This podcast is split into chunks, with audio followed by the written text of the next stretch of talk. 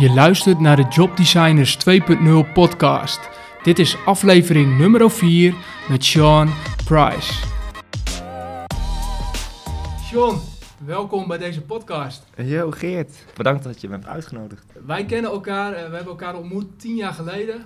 Eh, en dat herinner ik me nog goed, want eh, dat, eh, dat was een moment dat jij eh, onze, onze muur eh, opvrolijkte met een fantastisch muurschilderij.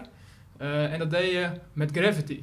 Dus ehm, voor de luisteraars, hè, dat is, eh, dat is het goed om te weten. Ik zal even zorgen dat daar een foto van eh, als bewijs eh, wordt ge- getoond.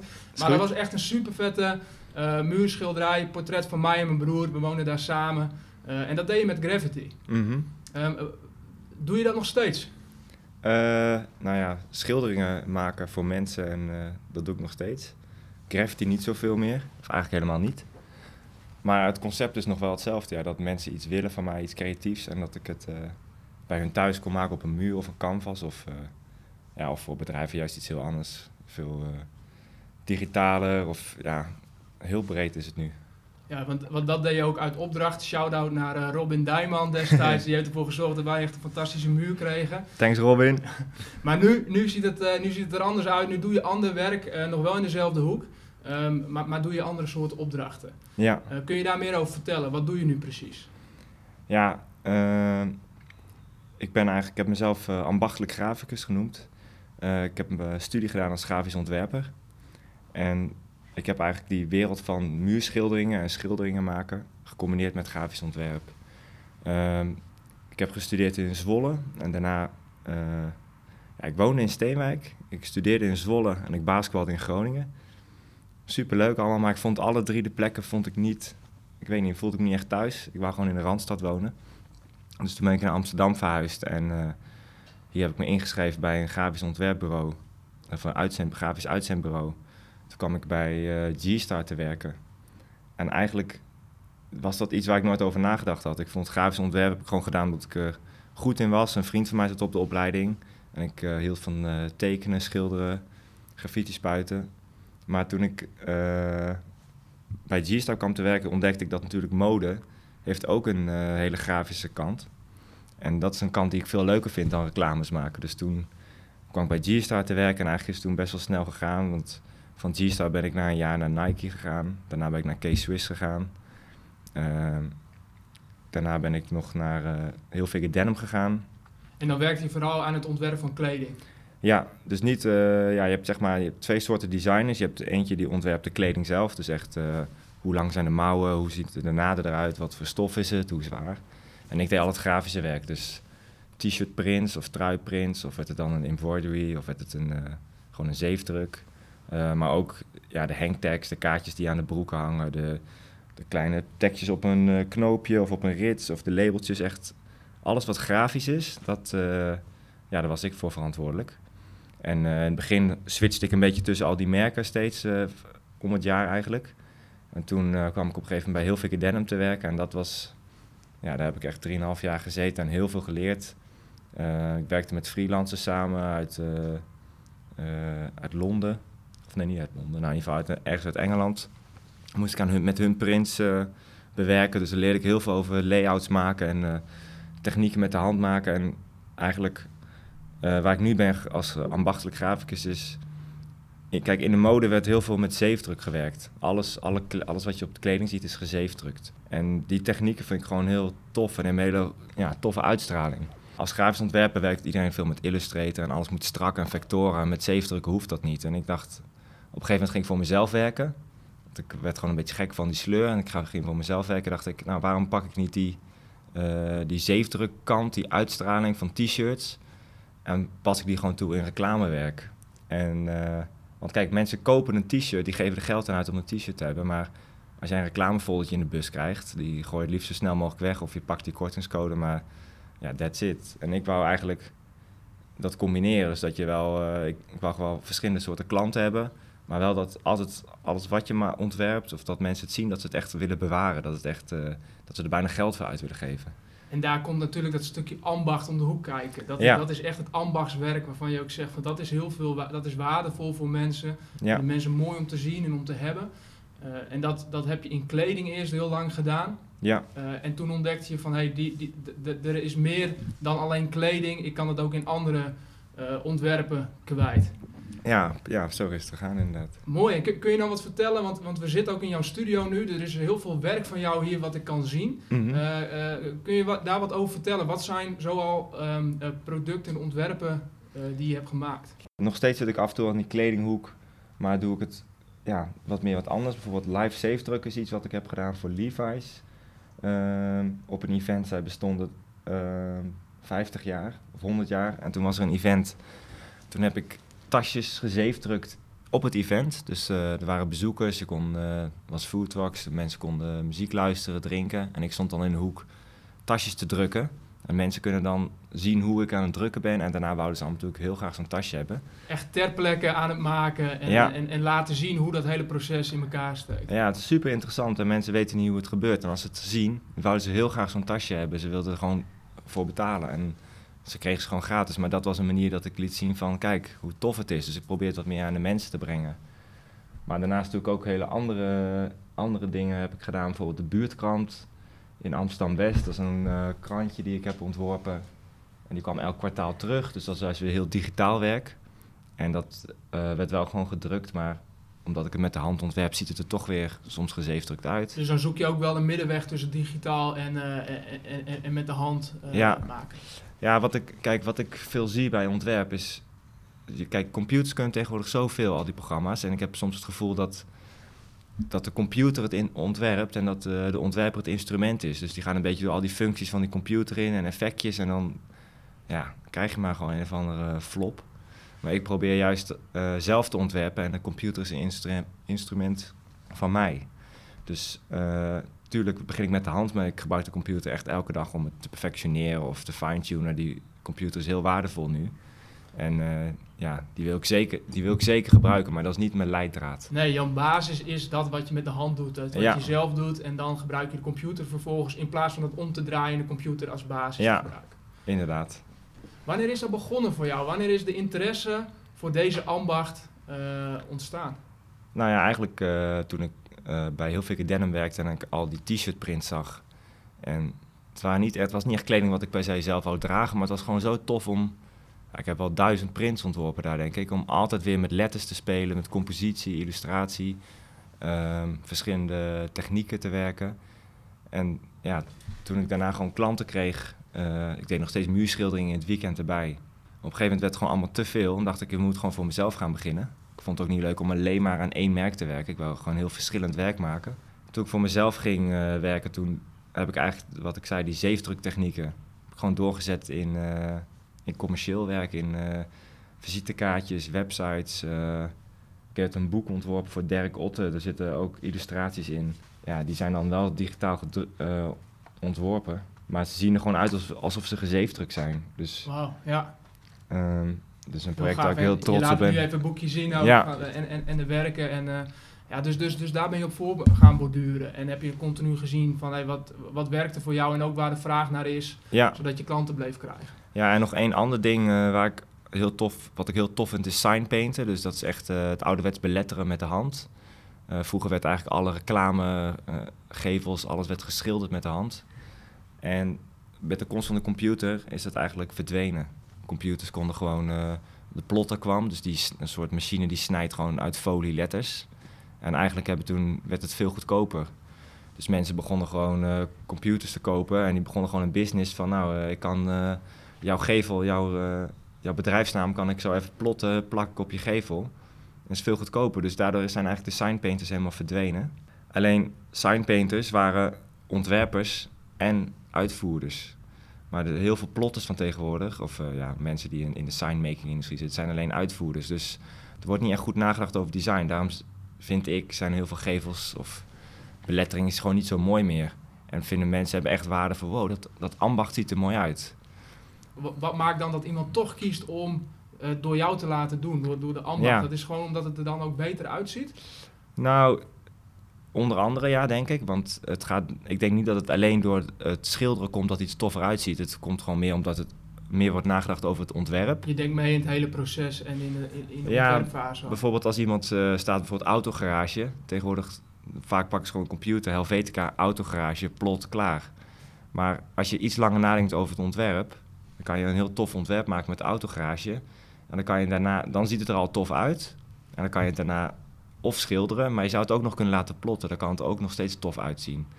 Alleen ik denk ook dat we nu in een tijd leven waarin mensen willen weten waar iets vandaan komt. Mensen willen weer kwaliteit. En uh, ze hebben daar ook wat meer geld voor over. Je ziet ook restaurants die nu openen. Die, vroeger kon je in een restaurant alles krijgen. En nu zijn er restaurants die verkopen alleen maar kip. Of alleen maar één soort vis. Of alleen biefstuk. Het is gewoon meer gespecialiseerd.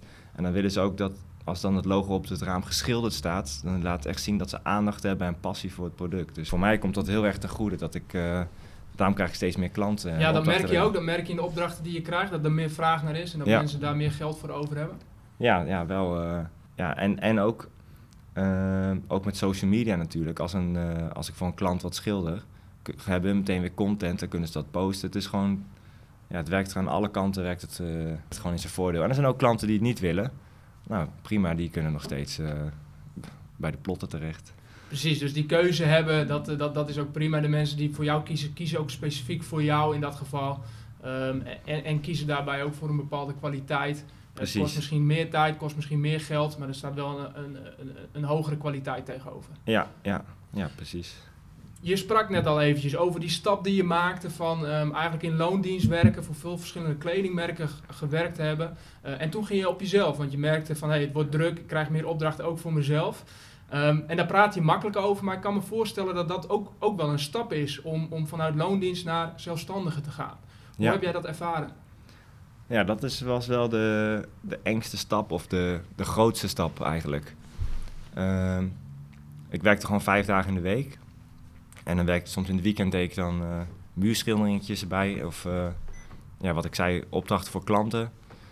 En mensen zeiden wel tegen mij, ja, je moet voor jezelf gaan, je moet voor jezelf gaan. Maar dan ga je nadenken van, ja, waar komt dan mijn geld vandaan? Of hoe, uh, hoe ga ik rondkomen? Maar ik weet niet, ik ben toch iemand die altijd meer naar zijn gevoel heeft geluisterd. En ik was, werd, werd gewoon niet gelukkig van die sleur elke keer 9 tot 6 daar zitten. En altijd hetzelfde, heel veel denim, heel veel denim, elke keer opnieuw ontwerpen. En op een gegeven moment kreeg ik gewoon een iets grotere freelance klus. En die heb ik toen in de weekenden erbij gepakt. En toen heb ik daarna gevraagd of ik vier dagen in de week mocht werken. Nou, dat mocht alleen uh, als je een kind had. Nou, ik had geen kind, dus uh, toen bleef ik... Je kon ook niet snel eentje tevoorschijn toveren, dus dat Ja, ik dacht, misschien kan ik eentje lenen en een rondje door, de, door het gebouw lopen.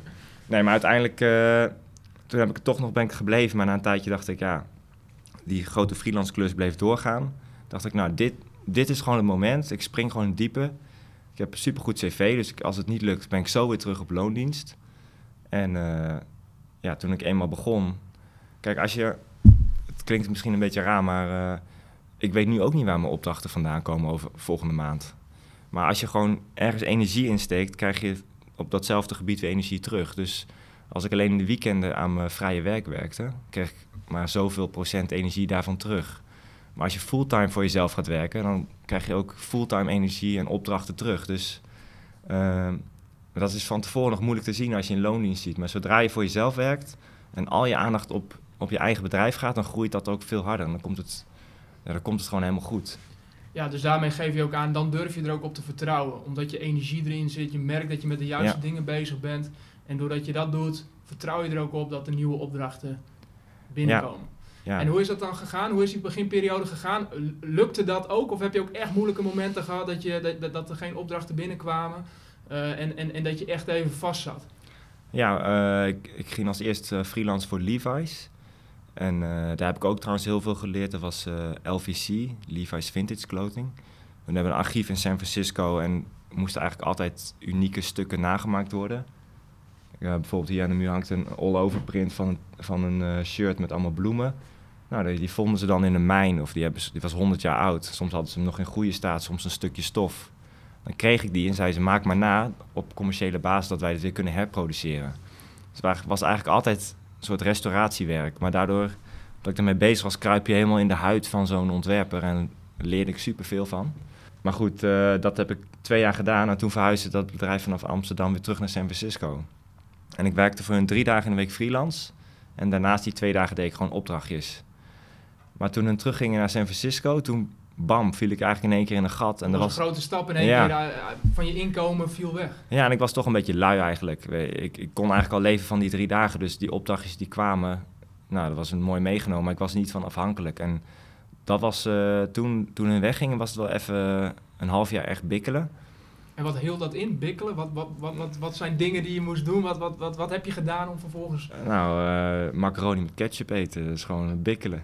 Ja, dus gewoon je inkomen la- of je, je uitgaven laag houden. Ja, nee, ja, het is, je krijgt gewoon minder opdrachten, dus je, je leeft echt van factuurtje naar factuurtje en je moet heel goed met je geld omgaan. Maar zoals ik net al zei, als je de, toen stak ik weer meer energie in, die, in nieuwe klanten werven en nieuwe opdrachten vinden. Nou, en binnen een half jaar was, begon dat terug te komen en dan kreeg ik meer klanten. Eh, mijn social media zag je natuurlijk dat ik veel verschillende opdrachten deed, dus kwamen ook weer eh, mensen van, oh, dan is het ook misschien iets voor mij. Terwijl eerst had ik meer op Levi's, Levi's, Levi's en denken mensen, oh, hij is kledingontwerper. En af en toe een opdrachtje erbij. Dus ja, Heb, je, heb je getwijfeld om te stoppen in die periode? Of was het voor jou altijd duidelijk van ik blijf hiermee doorgaan, ongeacht dat het nu misschien wat minder gaat of dat het moeilijk is om op gang te komen? eh, nee, ik heb eigenlijk geen moment getwijfeld. Het is gewoon, ja, als het gewoon je passie is. Ik had zoveel lol eraan. Ehm, toen het moeilijk was, dacht ik misschien moet ik wel een nieuwe freelance klus hebben. Maar als ik dan dacht aan één, alleen voor één merk werken, dat is, eh, ja, die slurf stond me niet aan. En eh, de grootste beloning die je eigenlijk ook krijgt, of die ik krijg, vind ik, is niet alleen het geld, maar ook. Kijk, als ik voor eh, heel veel denim een t-shirt ontwierp, zag ik hem soms. ik ging naar China, zag ik hem. Ik zag hem, Martijn Krabbe had hem op tv gewoon aan. Ja, super vet. Maar nou, het voelt toch alsof, het to- iets, alsof, alsof hij iets aan had van Tommy Hilfiger. Het was niet de ultieme voldoening dat het helemaal jouw werk was. Nee, ik deed echt, je, krijgt, je zag het wel en je krijgt wel je salaris. Maar nu, als ik bijvoorbeeld eh, de buurman is een eh, snackbar in Amsterdam. Ja, die heb ik helemaal gerestyled. Ik heb zijn ramen beschilderd, een nieuw logo gemaakt. eh, gezicht van zijn oom. Nou, als ik nu hoor dat zijn omzet vier of vijf keer verdubbeld is. Ik, ja, hij sponsort nu ook ons basketbalteam. Ik krijg gewoon zoveel liefde van terug. Hij is zo blij. Ja, ik ben super blij. Ik ben heel trots erop. Ehm, en zou je denken, ja, aan de ene kant heb je een t-shirt ontworpen die je verkoopt eh 250.000 keer wereldwijd en je ziet hem op tv in China. Of op vakantie zie ik hem rondlopen. Ja, leuk, maar dan zo'n kleine eethuis dat helemaal op gaat bloeien. En ik weet niet, daar krijg je gewoon veel meer energie van. En daarom twijfel ik niet om terug te gaan naar eh, ja, weer in loondienst werken. Nee, want misschien is dat voor de buitenwereld ziet dat er succesvoller uit. Hè? De, de merken die je noemt, dat zijn, eh, die kennen iedereen, eh, die kent iedereen. En, en, en als jouw kleding gedragen wordt, nou, dan zou dat eigenlijk een hele een grote succesfactor zijn voor veel van de buitenwereld. Ja, Maar jij zegt eigenlijk, voor mij is het ultieme geluk, het ultieme succes is veel meer die kleine, eh, de, de kleinere opdrachten wellicht. Maar wel dat je ook het resultaat daarvan ziet, een groot deel eraan bij hebt gedragen. En wat je net ook zegt, dat je eigenlijk de eind, de, de, de klant ook gelukkig ziet, blij ziet met datgene Ja. wat het opgeleverd heeft. ja. Maar ja, ik ben wel ook heel trots op die grote op eh, dat ik in loondienst heb gewerkt en die t-shirt heb gedaan. Dat was toen echt mijn grootste succes. Maar op een gegeven moment kan je niet, eh, zit je aan het plafond. Dan, je kan nog wel 20 t-shirts ontwerpen, maar er komt niet meer resultaat uit. En nu is het gewoon. eh, ik heb nu nog steeds grote klanten, Patagonia of nog steeds doe ik wel eens iets voor Levi's.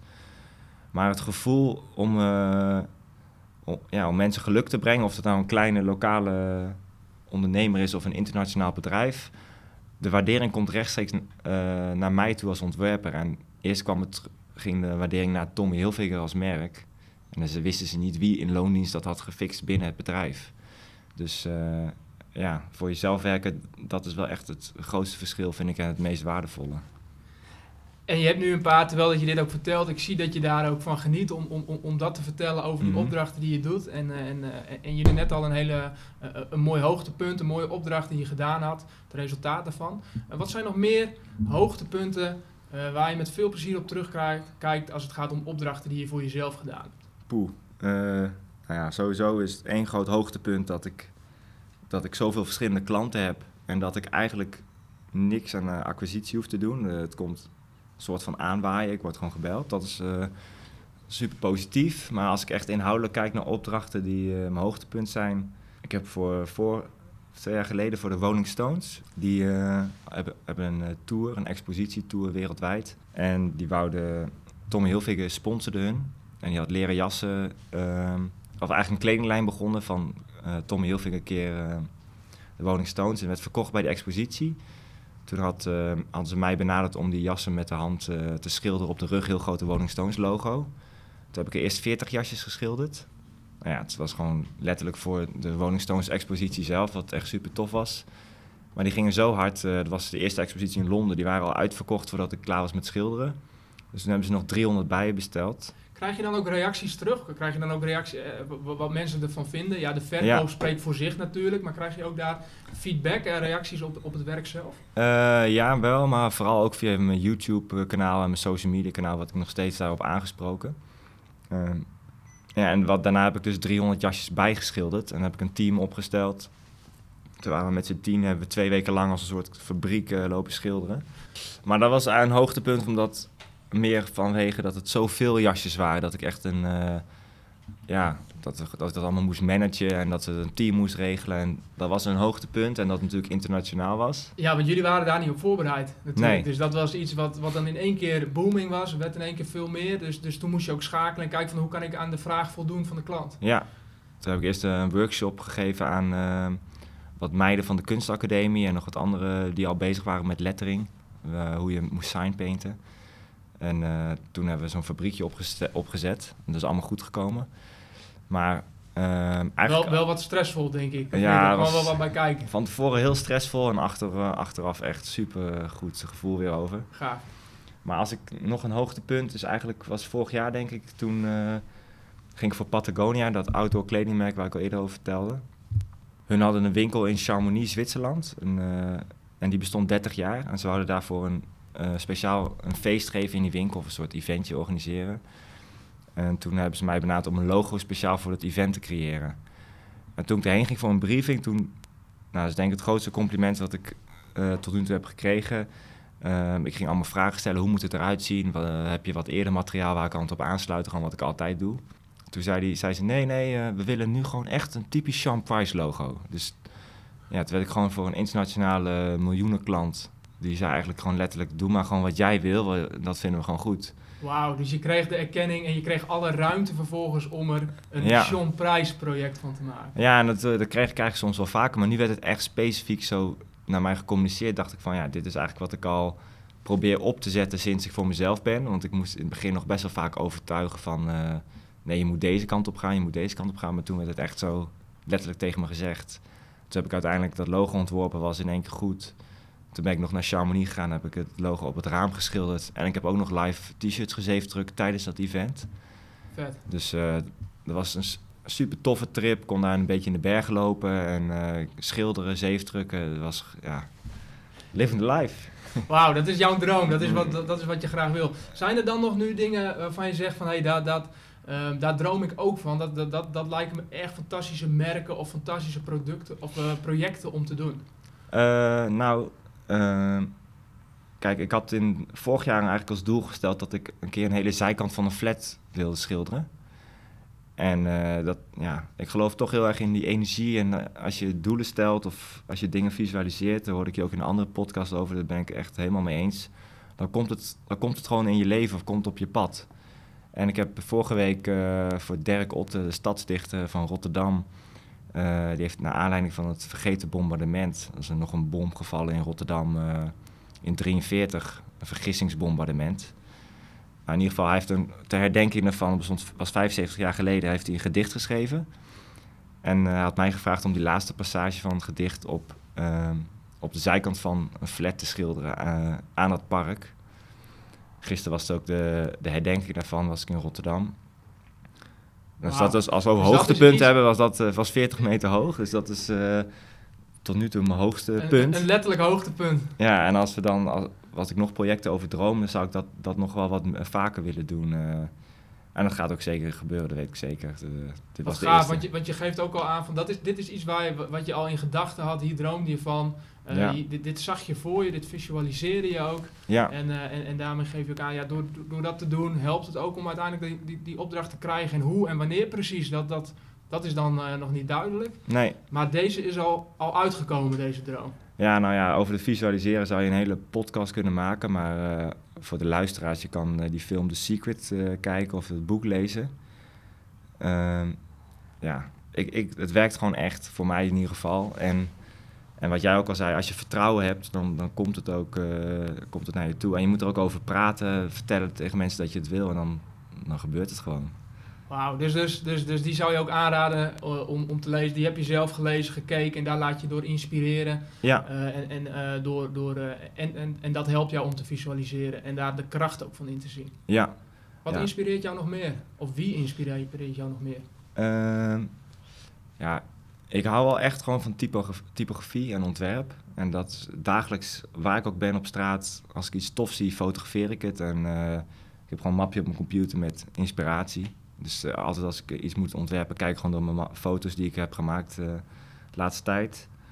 Ehm, maar wat me ook inspireert is de alle lelijke ontwerpen die ik zie op straat. Als ik door Amsterdam fiets, ja, je ziet zoveel toffe belettering en zoveel echt poep. En die toffe belettering komt vaak trouwens uit, het, uh, uit van heel lang geleden. Wordt ook soms gewoon laten staan door de nieuwe, door de nieuwe zaakwaarnemers die erin zitten. Die laten dan helemaal bovenaan staat nog geschilderd op een pand een oude lettering van, weet ik veel, specerijen of iets. Dat laat ze gewoon staan alsof het kunst is. Maar dat inspireert me en het inspireert me dus om die lelijke belettering van, ik wil het beter doen, ik wil, ik wil, ik wil daar tussenuit steken.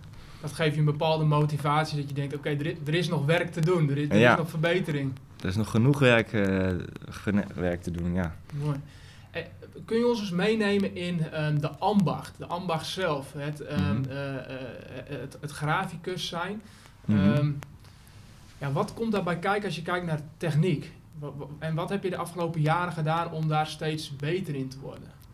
Oefenen, oefenen, oefenen, eigenlijk. Ehm, bij heel veel Denim heb ik natuurlijk heel veel t-shirts ontworpen. En dan was je elke keer aan het tekenen en ontwerpen. Dus eigenlijk ben je dan ook een soort van aan het oefenen. Gewoon heel veel mee bezig zijn. Um, daarnaast doe ik, uh, volg ik cursussen. Dus ja, je moet je ook altijd blijven ontwikkelen. Uh, dat signpaint is iets wat ik pas de laatste vier jaar doe. Dus dat is echt dat strakke beletteren. Um, daar is een uh, wereldwijde meeting van elk jaar. Letterheads heet dat daar ben ik heen gegaan. Na, naast dat ik al workshops had gevolgd, ga ik elke keer naar die meeting. Dus dan ontmoet je van signpainters over de hele wereld die met elkaar hun ideeën delen. Dat is super tof en leerzaam. Ja, wat, ik, wat mijn grootste moeilijkheids, moeilijkheidsfactor was toen ik voor mezelf begon, is dat je... Ik was heel creatief, ik kon alles heel goed, maar zaak, ik was gewoon zakelijk niet zo sterk. Ik wist eigenlijk niet hoe het moest. Uh, je, je wordt je geleerd hoe je moet ontwerpen, maar je wordt niet geleerd hoe je, hoe je prijzen onderhandelt, hoe je facturen schrijft, hoe je je administratie doet, hoe je planning doet. En volgens mij is het ook wel vooral bij creatieve personen hun zwakke punt. Dus uh, daar heb ik gewoon een paar cursussen in gevolgd. En uh, ja, eigenlijk moet je aan je zwakke punten gewoon, gewoon werken, vind ik. En, en daar ben ik nu, word ik steeds sterker in. Dus nog steeds niet mijn sterke punt, maar het hoort er gewoon bij. Dus dat, dat moet je gewoon leren.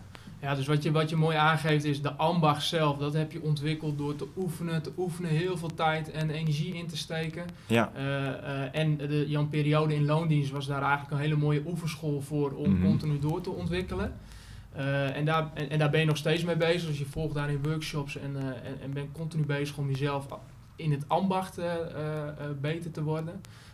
en daarnaast zeg je van ja, en, en de grootste ontwikkeling als, ik, als je kijkt naar wat je doet, je werk, zit hem in de zakelijke kant. Zit hem in um, uh, hoe krijg je nieuwe opdrachten uh, en, en hoe zorg je dat je daar ook de juiste prijs voor krijgt. Ja. En welke tips zou je daarin kunnen geven nu dat je dat al een tijdje gedaan hebt? Welk, welk, welke tip, welke adviezen heb je daarvoor voor iemand die ook creatief is, die, die goed is in zijn werk en dat vervolgens wil gaan verkopen?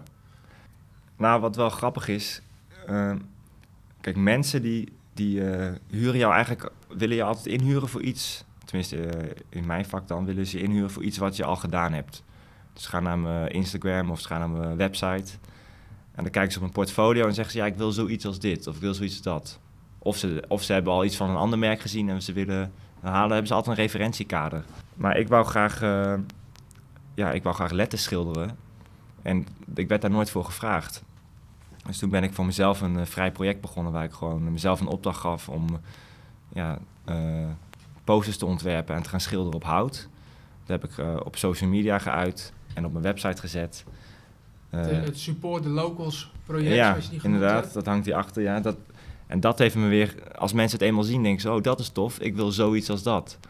Of dat zeefdrukken. Ik zeefdrukte al heel lang voor mezelf. Uh, toen ik voor mezelf begon, af en toe kleine opdrachtjes of posters ging ik zeefdrukken, maar nooit ik, het leek mij tof om live te zeef drukken, dus eh, in een winkel of tijdens een event. Maar die opdracht krijg, die kreeg ik gewoon niet. En dus ik probeerde het heel vaak te verkopen van... Hey, misschien moeten we dit doen, misschien moeten we gaan live safe drukken. En dachten ze, nou, nou, nee, ik wil liever iets wat ze al kenden. En toen ik eenmaal mijn uh, eerste live safe druk event gewoon gratis had aangeboden... dan wouden ze het wel. Dan heb ik het gefilmd en kon ik het laten zien. En nu verkoop ik af en toe live safe drukken. Dus voor mensen die uh, voor, ja, voor hunzelf willen beginnen... of iets hun werk willen verkopen... is eigenlijk uh, mijn advies dat je eerst moet geven en dat je dan pas wat terug, terug kan verwachten. Of je moet eerst iets maken wat je graag zou waar je een opdracht in zou willen hebben. Dus misschien letterschilder op hout. Dan laten zien en dan pas krijg je de opdrachten binnen. Want als je gewoon gaat, uh, als je gaat wachten tot je die opdracht krijgt, dan ja, kan je wachten tot je een onzeegt. Ja, dus je moet het heel tastbaar maken voor de, voor de klant. Ja. En daarin geef je ook aan, neem de klant ook mee. Da daardoor neem je de klant ook mee in het proces. Uh, en, en laat je ook gelijk het eindresultaat zien. Waardoor de kans dat iemand zegt, ja, dit wil ik, precies dit wil ik, uh, uh, groter is dan als je dat probeert te overtuigen of over te vertellen. Ja. Nog meer advies, nog meer tips voor als je, als je zegt, hé, hey, ik, ik, uh, um, ik, ben, ik, ben, ik, ik zou ook een graficus willen zijn, ambachtelijk graficus. Um, en hoe doe ik dat? Hoe pak ik dat nu aan? Ehm, je, er zijn genoeg mensen op Instagram die je kan volgen, die je kunnen inspireren. boeken, ik ben zelf een enorme fan van boeken. Je kan uh, gaan googlen wat je wil, maar als je gewoon een, heel specifiek boek koopt over zeefdruk, over t-shirts, over uh, letterpress, over sign painting, over, over een speciaal onderwerp, daar kan je zoveel inspiratie uit halen. En ga het eerst maar gewoon namaken. Gewoon natekenen, na, naschetsen. En dan kruip je een beetje in die huid van hoe ze dat toen deden. En op een gegeven moment maak je het gewoon je eigen. Dan kan je dingen combineren en dan, dan maak je eigen stijl, wat natuurlijk wel het belangrijkste is ik zou commercieel werk nooit namaken, maar om te oefenen is dat heel goed. Ja, dus klein beginnen en ga vooral aan de slag. Ga het vooral doen, ga oefenen en op die manier ook je eigen stijl verder ontwikkelen. Ja, en volg uh, mensen die, jou, uh, die het al gemaakt hebben. Dan, uh, dat is weer onderdeel van het visualiseren. Als jij als je iets in je hoofd hebt en je ziet niemand het doen, dan blijft het echt een droom. Maar als jij gewoon een paar mensen op Instagram volgt die al het gemaakt hebben en die precies doen wat jij wil of zoiets, als je dat elke dag ziet voorbij komen in je timeline, dan komt het op je netvlies en dan ga je erin geloven en dan komt het weer op je pad. En je noemt al een aantal keer ook de social media. Uh, ja. en, en, en als ik dan denk aan dat het de kracht is om uh, klanten of potentiële klanten mee te nemen in het proces en ook in het eindresultaat, kan ik me voorstellen dat je ook daarin veel gebruik maakt van social media. Um, uh, op welke manier doe je dat? Wat, wat, wat zijn manieren waarop, waarop jij social media inzet eigenlijk om nieuwe business te krijgen? Ehm, ja, ik heb natuurlijk geluk dat ik een heel visueel beroep heb. Dus het is uh, super makkelijk. Ik alleen maar een fotootje te posten. En uh, ja, dat is meteen, staat alles in wat ik doe. Uh, maar daarnaast doe ik ook, uh, omdat het toch best wel... Mensen snappen niet echt wat ambachtelijk graficus is. Dus ik heb een blog op een website waar ik ja, gedachten achter ontwerpen vertel. En ik heb nu ook een paar vlogs. Sinds een half jaar ben ik begonnen met vloggen. Om ja, nog meer visueel duidelijk te maken van wat doe ik nou eigenlijk of wat. Uh, je kan wel een heel gelikt eindproduct laten zien, maar als je de gedachte erachter en hoe het ontstaan is, maakt het veel interessanter en nog waardevoller voor mensen. Dus uh, dat vloggen is, uh, dat vind ik leuk om te doen ook. Ik probeer het heel luchtig en grappig te houden. Ja, en mijn Instagram en Facebook, ja dat, ja, dat hoef ik eigenlijk niet eens te zeggen. Dat is voor iedereen logisch. Als je dat niet hebt, begin er meteen mee. En een website hebben is ook een must. Zeker als je datgene wilt doen dat zo visueel is en zo afhankelijk is van hoe ziet het eruit. Laat dat vooral zien, laat het werk zien en, en, en neem mensen mee in dat proces. Ja. En wat je mooi zegt, hey, als je vlogt en je doet dat op je eigen manier en je houdt het graag luchtig uh, en, en, met humor, daarmee laat je ook een deel van je eigen persoonlijkheid zien. Ja. Um, en ik kan me voorstellen dat klanten ook daarin graag met je samenwerken.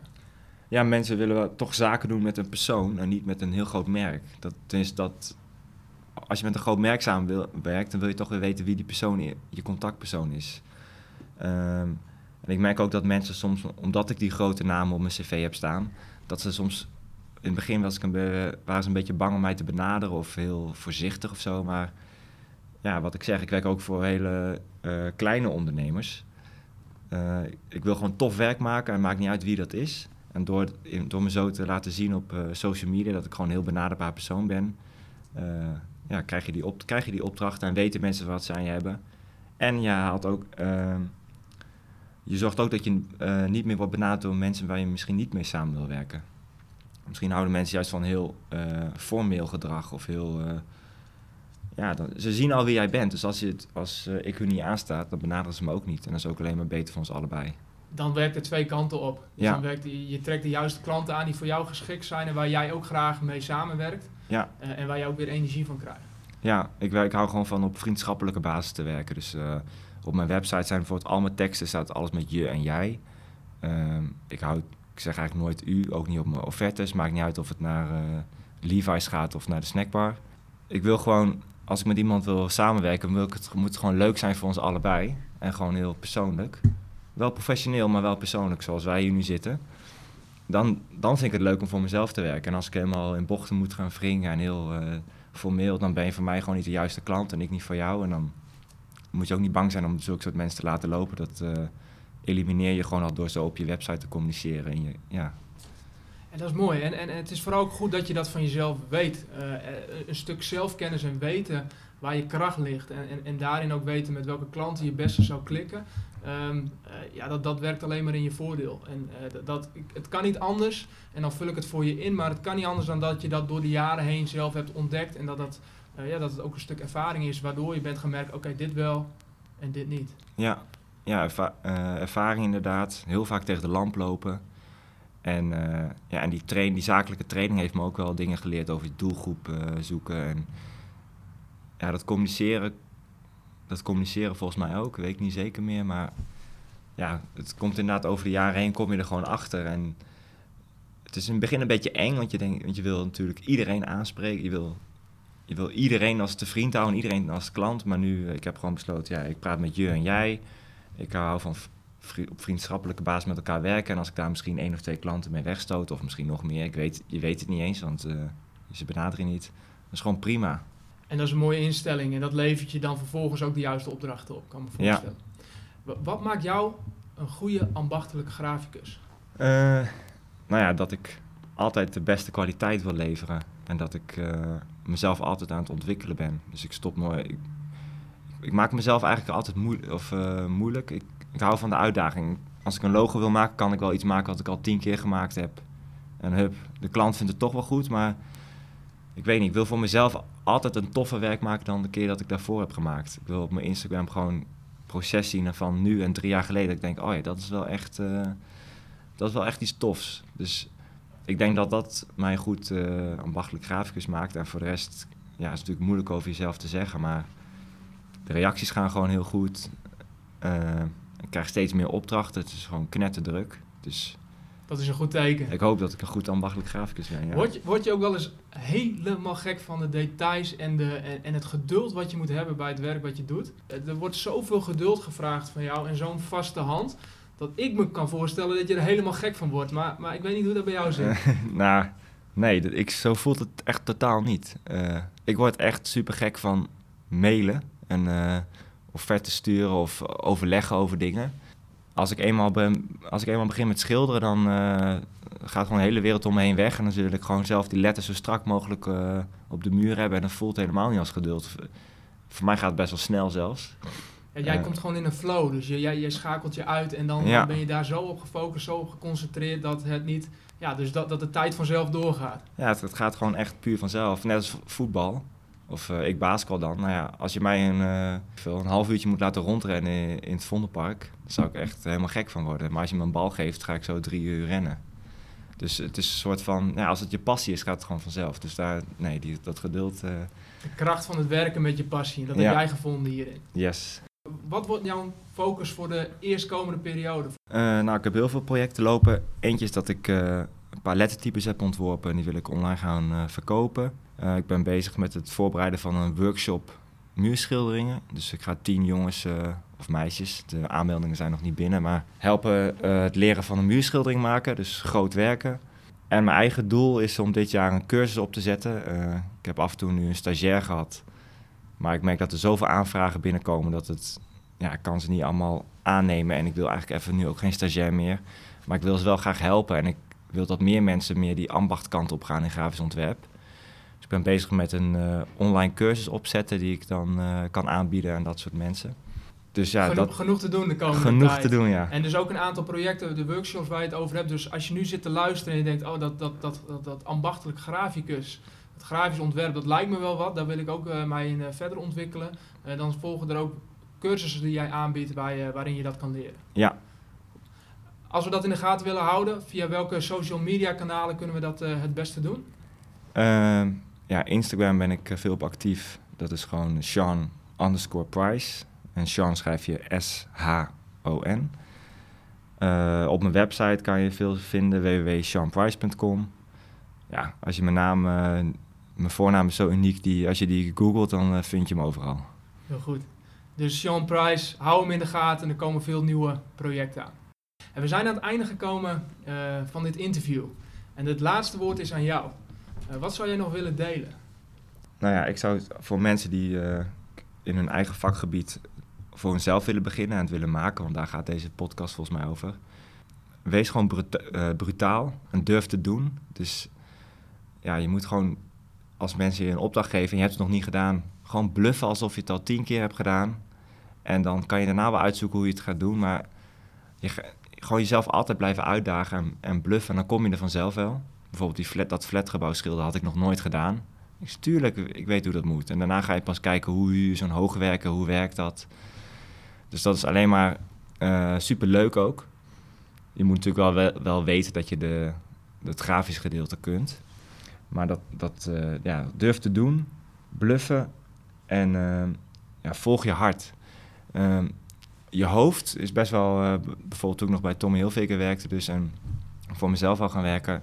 Je hoofd maakt je best wel bang van hoe en wat, eh, hoe ga je de huur betalen? Hoe ga je, die komt met, die komt met honderd redenen van waarom je het niet moet doen, maar je hart zegt dat je het wel moet doen. En je omgeving, je, hebt ook mensen die altijd zeggen dat je ervoor moet gaan, maar er zijn ook mensen die zeggen van, die precies diezelfde instelling hebben. Dat zijn eigenlijk over het algemeen de perfecte loonwerkers. Van eh, hoe ga je dit dan wel doen? Of eh, kan je je auto wel betalen? Of wat nou als je geen opdracht krijgt? Gewoon allemaal dat soort dingen. Je moet eigenlijk je, hart, je hoofd en je omgeving gewoon uitschakelen en niet door die angst van hun laten leiden, maar door je, gewoon je hart volgen.